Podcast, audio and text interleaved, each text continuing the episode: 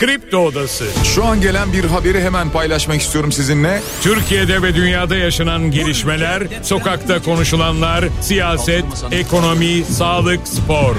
Son dakika haberleri, konuklar ve uzman görüşleri. Güçlü Mete ile Kripto Odası başlıyor.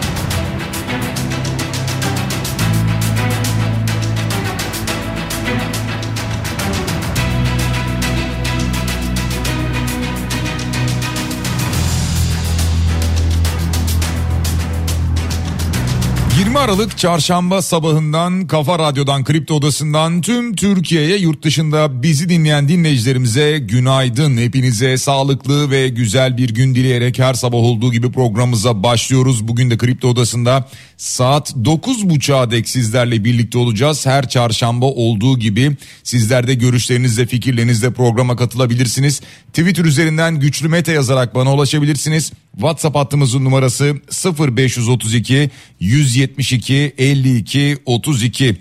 Cumhurbaşkanı Erdoğan'ın açıklamaları var. Avrupa Birliği üyeliğine hazırız yıllardır oyalıyorlar diyor.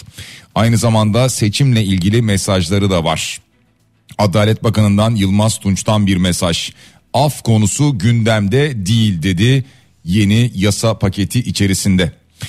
CHP 27 Aralık'ta İstanbul lansmanı yapacak. Yani İstanbul'daki hem dolayısıyla Ekrem İmamoğlu'nu hem de aynı zamanda diğer adaylarını, ilçe adaylarını tanıtacak. Meral Akşener partimizin iç işlerine müdahale ediyorlar. Savaş ilanı kabul ediyorum dedi. Ekrem İmamoğlu inanıyorum İstanbul ittifakı bozulmayacak diye bir açıklama yaptı. Detaylarına birazdan yer vereceğiz. Bu arada Ümit Özdağ diyor ki İyi Parti çağrımıza cevap vermedi ve Ümit Özdağ CHP'ye Özgür Özel'e de seslendi. Ne söyledi bunlara yer vereceğiz. Balıkesir'de 3.6 büyüklüğünde bir deprem meydana geldi sevgili dinleyiciler. Deprem kısa süreli bir endişeye sebep oldu. Bu arada Profesör Doktor Naci Görür'ün Marmara ile ilgili dün de uyarıları vardı. Bu işin şakası yok diyor net bir şekilde. Dün bir başka maçta daha olay çıktı. Bu kez şiddet yoktu bu maçta. İstanbulspor yönetimi Trabzonspor maçında takımı sahadan çekti. Birazdan bunlara da yer veririz ama bir de şiddet olan maç vardı. Birinci amatör lig maçında saha karıştı. Ortalık karıştı. Yardımcı hakemin burnu kırıldı. Rütük'ten spor programlarına ilişkin bir ilke kararı var. Hem ilke kararı hem de bir manada uyarı diyebiliriz. Anayasa Mahkemesi Başkanı uzaktan kumandalı yargı, uzaktan kumandalı yargıç olmaz diye bir açıklama yaptı. Hep konuştuğumuz, tartıştığımız konu yargı, adalet.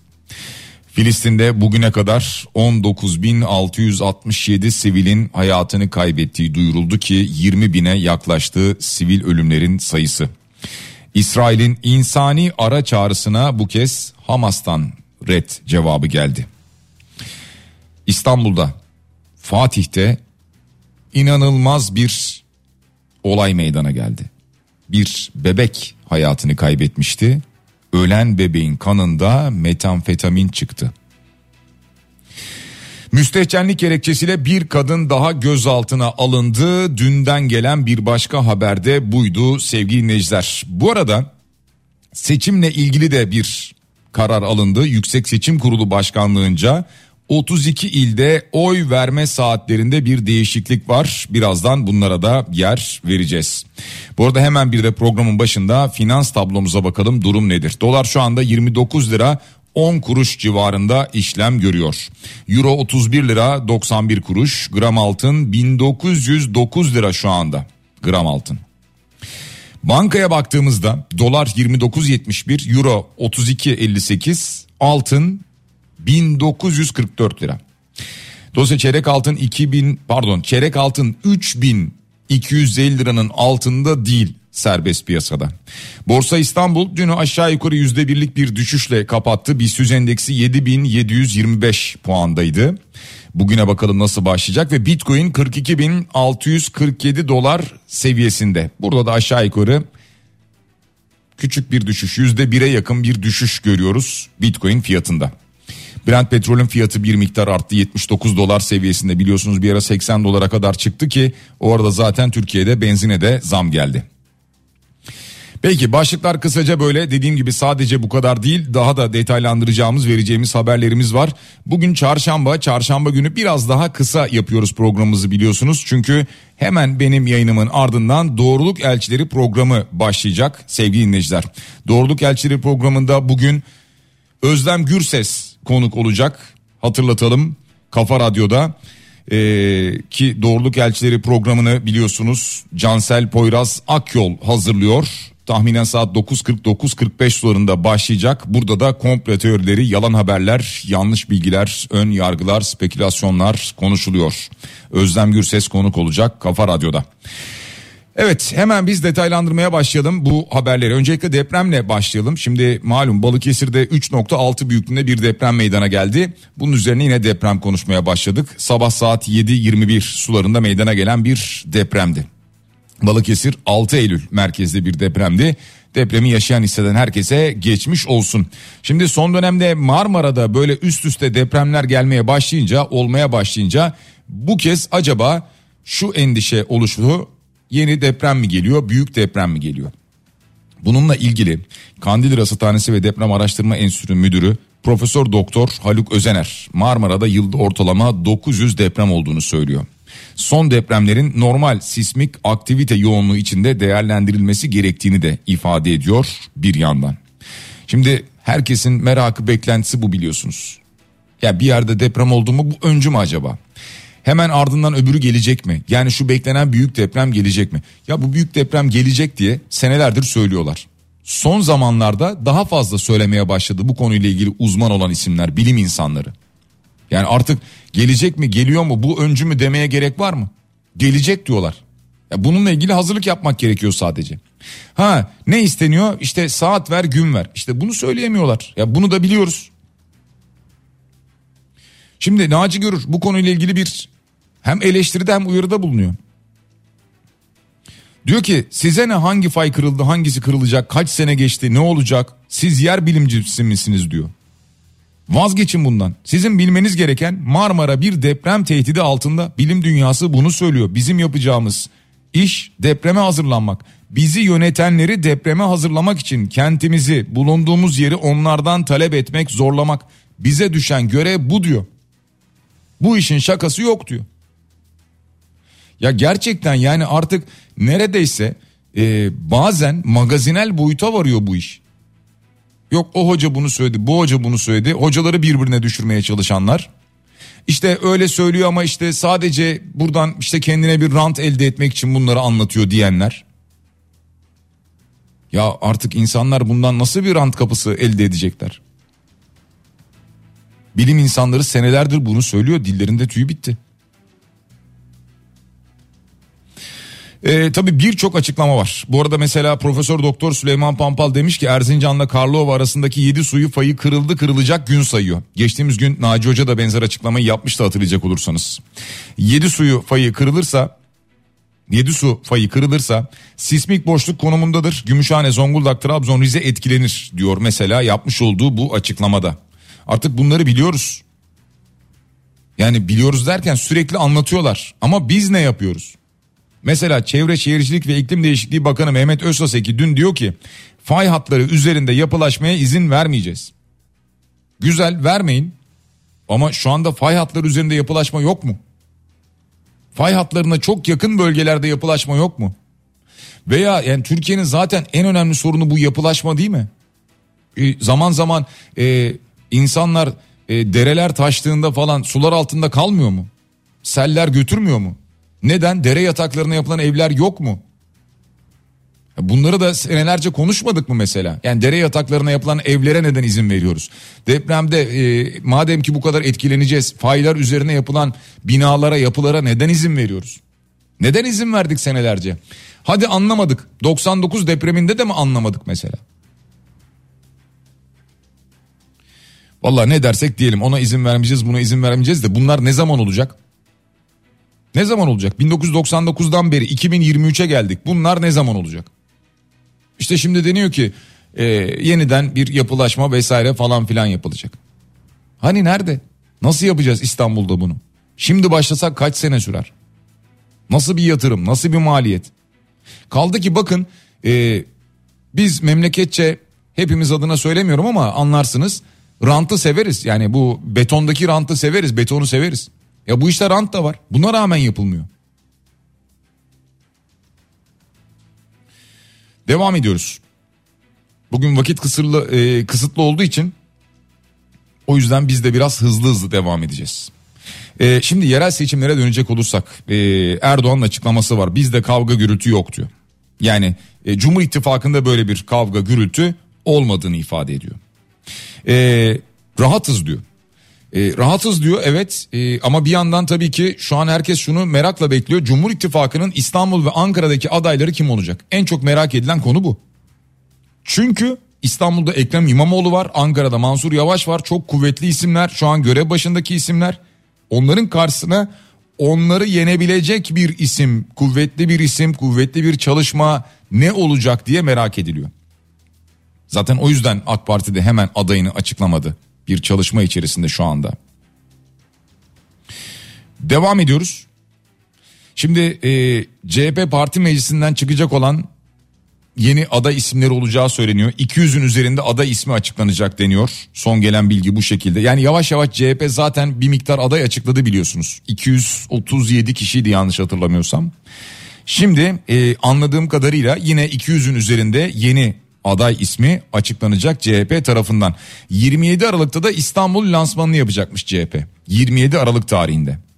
Yani Ekrem İmamoğlu açıklanmıştı ama e, Ekrem İmamoğlu ve ilçe belediye başkan adaylarının lansmanı yapılacak ki 27 Aralık'a kısa bir süre kaldı. Yani demek ki bir hafta sonra yani sene bitmeden CHP İstanbul'la ilgili açıklamasının tamamını yapmış olacak. Devam ediyoruz. Meral Akşener. İyi Parti yani. Ankara ve İstanbul'da da seçimlere tek başımıza giriyoruz diyor. En başından beri en başından beri demeyelim de yerel seçim atmosferine girildiğinden beri Meral Akşener bunu söylüyor ve İyi Parti bunu söylüyor ve İyi Parti'den istifa üstüne istifa gelmeye devam ediyor. Dün yine istifa vardı. Yani İyi Parti son günlerde iki konuyla gündemde hep söylüyorum. Bir, bütün her yerde seçime tek başımıza gireceğiz mesajıyla ittifak yapmayacağız işbirliği olmayacak mesajı. İki, sürekli istifa haberleri. Şimdi de İyi Parti Kurucular Kurulu üyesi ve kurucu Ankara İl Başkanı Mesut Özaslan ve Profesör Doktor Esergül Balcı İyi Parti'den istifa etmişler. Şimdi buradaki istifa gerekçesine bakıyorum ama evet olayların bu noktaya nasıl evrildiğini anlamış değilim diyor mesela yapmış olduğu açıklamada. E, Mesut Özaslan böyle bir açıklama yapmış. İşte bugüne kadarki e, projelerden vesaireden dolayı e, teşekkürlerini iletmiş. Genel olarak şunu anlıyoruz ki e, İyi Parti'deki istifaların ana sebeplerinden bir tanesi bir ittifak arayışı içerisinde olmaması. Genel olarak böyle geliyor çünkü açıklamalar. Şimdi Meral Akşener bir adım daha öteye götürdü açıklamasını. Partimize operasyon var savaş ilanı kabul ediyorum dedi. Yani burada artık savaş sözüne gerek yok da yani şu an savaş çok tehlikeli bir şey çünkü. Neyse yani işte politikada da sporda da siyasette de neyse bu tip söylemlere işte savaştır vesairedir falana çok gerek yok bence. Meral Akşener'in de çok tarzı tavrı olmasa gerek. Neyse savaş ilanı kabul ediyorum demiş. Ya buradan sonra ne olacak mesela İyi Parti'nin karşılığı ne olacak savaş ilanı kabul edildiğine göre? Ee, tabii bu arada Ekrem İmamoğlu'ndan gelen bir açıklama var. Diyor ki dostlarımız oyuna geliyor bize karşı kışkırtılıyorlar diyor. Ama şunu da söylüyor elimizi itseler de uzatmaya devam edeceğiz diyor Ekrem İmamoğlu yaptığı açıklamada. Ee, omuz omuza mücadele ettiğimiz, aynı masayı paylaştığımız, birlikte iş ürettiğimiz, beraber düşündüğümüz, beraber konuştuğumuz, aynı kaseden çorba içtiğimiz dostlarımızı bize karşı kışkırtıyorlar. Bunu üzülerek takip ediyorum. Eski dost düşman olmaz diyor aynı zamanda Ekrem İmamoğlu ve bir ittifakla da bir yandan bir ittifakla da seçimi kazanacaklarını söylüyor. Yani İstanbul ittifakı bozulmaz diyor veya öyle söyleyeyim öyle bir mesaj veriyor. Yani tabanda e, vatandaşta İstanbul ittifakı bozulmayacaktır mesajını veriyor. E, hep şunu söylüyorum ya yani İyi Parti herhalde yani nasıl ki şu anda AK Parti bir çalışma yapıyor İstanbul için Ankara için. İyi Parti de herhalde böyle bir çalışma yapıyordur. Ama AK Parti'nin çalışması şu. Mansur Yavaş'ı ve Ekrem İmamoğlu'nu nasıl geçerim? Hangi adayı koyarım? Hangi adayla kazanırım? Çalışma bu. İşte aynı şey İyi Parti'de var mı mesela? Şu anda e, acaba İstanbul'u nasıl kazanırım, Ankara'yı nasıl kazanırım? Yoksa hayır biz girelim kendi boyumuzun ölçüsünü görelim. Bu mu? Peki bu acaba o takdirde muhalefete zarar vermez mi? Veya iktidarın önünü daha fazla açmaz mı? Şimdi en çok konuşulan konular bunlar. Ve hep dedim ki herhalde bir bildikleri var. Demek ki önlerine bir takım anketler geliyor bakıyorlar. Öyle bir siyasi parti yerel seçime girerken amacı ne olabilir ki? Girecek kazanacak yani amacı bu. Ha, genel seçim olsa tamam diyecek ki şu kadar oy çıkartayım bu kadar çıkartayım. Mecliste sandalye sayımı arttırayım tamam ben muhalefetim e, kazanamam biliyorum ama hiç değilse sandalye sayım artsın falan diyecek değil mi? Oy oranımı arttırayım diyecek. Şimdi Ümit Özdağ diyor ki yani Zafer Partisi'ne geçiyorum ama İyi Parti ile alakalı. E, biliyorsunuz bir talebi vardı Ümit Özdağ'ın. E, bir ittifak yapalım dedi İyi Parti ile. Gerçi İyi Parti biz yine tek başımıza gireceğiz falan dedi ama Ümit Özdağ diyor ki ne çağrımıza ne randevu talebimize İyi Parti Genel Merkezi'nden şu ana kadar bir cevap gelmedi diyor. Bizim de randevu ve işbirliği talebimiz sonsuza kadar devam etmeyecek diyor Ümit Özdağ. Şimdi bu kez de şöyle bir soru soruldu kendisine. CHP ile seçim işbirliği yapar mısınız? Ümit Özdağ dedi ki CHP ile bir işbirliğimiz söz konusu olabilir. Bunun için Özgür Özel'le bir protokol imzalamamız lazım dedi. Yani yine bir protokolden bahsetti Ümit Özdağ biliyorsunuz e, daha önce e, Kemal Kılıçdaroğlu ile imzaladığı bir protokol vardı ki Kemal Kılıçdaroğlu'nun önce hatırlamadığı sonra hatırladığı protokol. O protokolde Ümit Özdağ daha doğrusu Zafer Partisi'ne teklif edilen e, bakanlıklar. Hatırlarsanız bunlar ortaya çıkmıştı. Şimdi Ümit Özdağ yine diyor ki bir protokol olabilir. Özgür Özel'le bir görüşmemiz gerçekleşebilir. CHP ile bir işbirliğimiz söz konusu olabilir diyor. Yani İyi Parti'den e, cevap gelmedi muhtemelen şimdi CHP ile böyle bir ne diyelim yakınlaşma olur mu? Göreceğiz. Dem Parti Batı'da aday çıkaracağı yerleri açıkladı Dem Parti sevgili dinleyiciler. Yani e, baktığımız zaman nereden e, kendi adaylarını çıkartacaklar diye baktığımız zaman ilçeleri açıkladılar. Şimdi hepsini tek tek ben sayamayacağım 27 ilçe açıkladılar. Ama mesela İstanbul'da Esenyurt, Sancaktepe, Adalar ve Sultanbeyli'de kendi adayımızı çıkaracağız diyorlar. Baktığımda şu liste içerisinde Ankara'yı görmüyorum. Ee, ama İzmir'de Torbalı, Bayraklı, Menemen ilçelerini görüyorum mesela. Veya işte Antalya'da Kepez gibi. Ee, Kocaeli'de Dilovası gibi şehirleri daha doğrusu ilçeleri görüyorum. Dem Parti'nin kendi adayını çıkaracağı. Devam ediyoruz. Çalışan emeklilere 5 bin lira düzenlemesi ne zaman yasalaşacak haberleri sürekli var. Yıl başından önce yasalaşması planlanıyormuş. Planlanıyor da planlanıyor. Yani bu yılbaşından önce planlanıyor. E, yasalaşacak muhtemelen bu işte Ocak ayında falan. Yani yerel seçime doğru e, biraz daha yaklaşınca verilecek herhalde bu beşer bin lira çalışan emekliye. Devam ediyoruz yine e, gündemde birçok başlığımız var. Şimdi gelelim sporda yaşanan şiddet olaylarına. Şimdi dünkünde yani dünkünde derken dünkü İstanbulspor Trabzonspor maçında bir şiddet söz konusu değildi. Bu daha medeni bir yol öyle söyleyelim. Ama işin ne kadar e, çığırından çıktığını çok net bir şekilde yine bize gösteriyor. E, dün işte ikinci yarıda atılan gol sonrası İstanbulspor Kulübü Başkanı Ecmel Faik Sarıalioğlu takımı sahadan çekme kararı aldı. Bazı futbolcular önce çıkmak istemedi. O sırada izledim ben de. E, birileri çıktı, öbürleri onları almaya çalıştı. E, çıkmak istemeyenler biraz daha kaldı. Hakem bekledi, baktı gidiyorlar mı, gitmiyorlar mı diye. Sonra hepsi birden gitti. Daha sonra geri çıkacaklar mı diye hakem e, haber gönderdi. Sonra bir oyuncu geldi çıkmayacaklarını söyleyip hakemin elini sıktı, hakemlerin elini sıktı ve içeri girdi. Şimdi burada e, bir şiddet yok. Yani bu çok net bir protesto yöntemi. Pozisyon tartışılır. Pozisyona bakıyoruz şimdi. Birçok kişi birçok şey söylüyor. Kimi diyor ki onda ne alakası var? Foul mü var? Penaltı mı var? Kimi diyor ki evet penaltı. Dün Erman Toroğlu mesela penaltı diye anlatıyor tane tane. Ya öyle ya da böyle. Neticede bir itiraz var. Ve bakın e, yani geçtiğimiz hafta ne yaşadık? Şimdi bu hafta takım sahadan çekildi. Sadece bu değil bu konuya geri döneceğim ama aynı zamanda Şırnak'ta birinci amatör ligde kum çatı spor oyuncuları Cizre Dicle Spor karşılaşmasında önce hakemlere ardından rakip takımın oyuncularına saldırdılar. Sahaya jandarma ekipleri girdi. Bilmiyorum bunları izleyebildiniz mi? Jandarma ekipleri müdahale etti. Daha sonra Cizre Dicle Spor'un takım otobüsüne de saldırıldı. Olaylarda yardımcı hakem Veysel Samsağ'ın burnu kırıldı. Yani e, futboldaki şiddet şu anda bu boyutta. Daha da öteye gider mi? En büyük endişe de bu aslına bakarsanız. Çünkü yarın öbür gün daha da kontrolden çıkan bir hal alabilecek gibi görünüyor. Bu arada dönelim tekrar biz İstanbul Spor'a. İstanbul Spor Başkanı'nın açıklaması var. Diyor ki takdir kamuoyunun herkese başarılar diliyoruz diye bir açıklama yapıyor.